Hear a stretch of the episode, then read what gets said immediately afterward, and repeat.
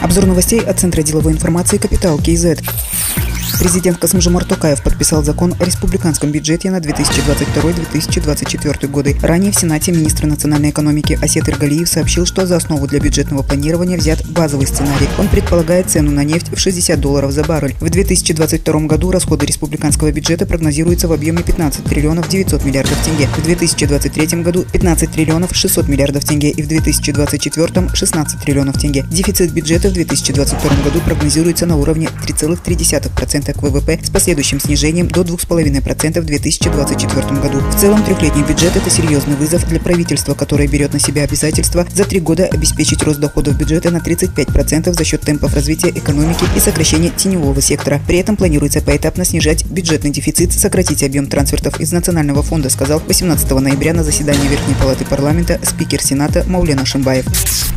Международное рейтинговое агентство Standard Poor's отнесло банковский сектор Казахстана в группе 9 из 10 по управлению отраслевых и страновых рисков. Как передает Интерфакс Казахстан, в группе 1 относятся страны с наименее высокими рисками, в группе 10 с высокими рисками. Оценка 9 отражает мнение аналитиков об институциональной системе Казахстана как слабой. В периоды кризисов банковский регулятор не действовал проактивно, но демонстрировал готовность принимать ответные меры для решения уже возникающих проблем. Он также применял более мягкие требования классификации кредитного качества заемщиков в период пандемии, чем регуляторы сопоставимых соседних стран стран отмечают в агентстве. Качество управления и уровень прозрачности в банковском секторе Казахстана оценивают как низкие, а стабильность бизнеса многих банков зависит от деловых и политических связей их владельцев. Кроме того, эффективность недавно принятых мер по усилению банковского надзора и предотвращению чрезмерных рисков, принимаемых банками, еще предстоит проверить, поскольку банки начинают активно наращивать кредитные портфели. Евразийский банк развития намерен профинансировать реконструкцию Алматинской ТЭЦ-3. Соглашение о сотрудничестве подписали представители Евразийского банка развития, компании «Самрук Энерго» и АЛЭС. Предполагается, что будет инвестиционное финансирование строительства парогазовой установки на площадке Алматинской ТЭЦ-3 для частичного покрытия дефицита маневренных мощностей в южной зоне Казахстана. В частности, покрытие пиковых нагрузок потребления в городе Алматы и Алматинской области. Реализация проекта позволит перевести ТЭЦ-3 с угля на газ, тем самым значительно улучшить экологические характеристики производства и минимизировать негативное воздействие на окружающую среду региона.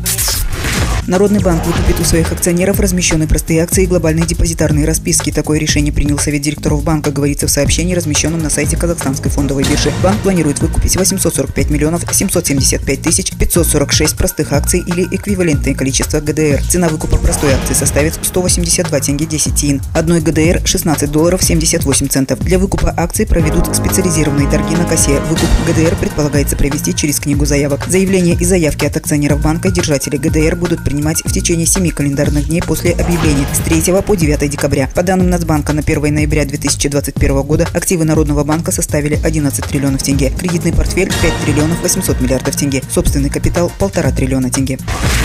Активы организаций, осуществляющих микрофинансовую деятельность, составили полтора триллиона тенге. С начала года сумма увеличилась почти на 22,5%, за третий квартал текущего года на 6%. При этом на 1 ноября активы этих организаций составляют 3,7% к совокупным активам банковского сектора. Об этом говорится в обзоре Агентства по регулированию и развитию финансового рынка. Наибольшая доля активов приходится на микрофинансовые организации более 714 миллиардов тенге или 47,6%. На кредитные товарищества приходится 579,5 миллиарда тенге или 38,6%.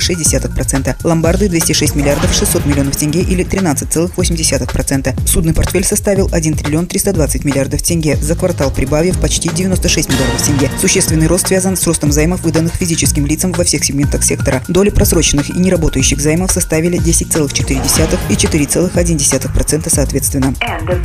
Другие новости об экономике, финансах и бизнес-истории казахстанцев читайте на Капитал Киезет.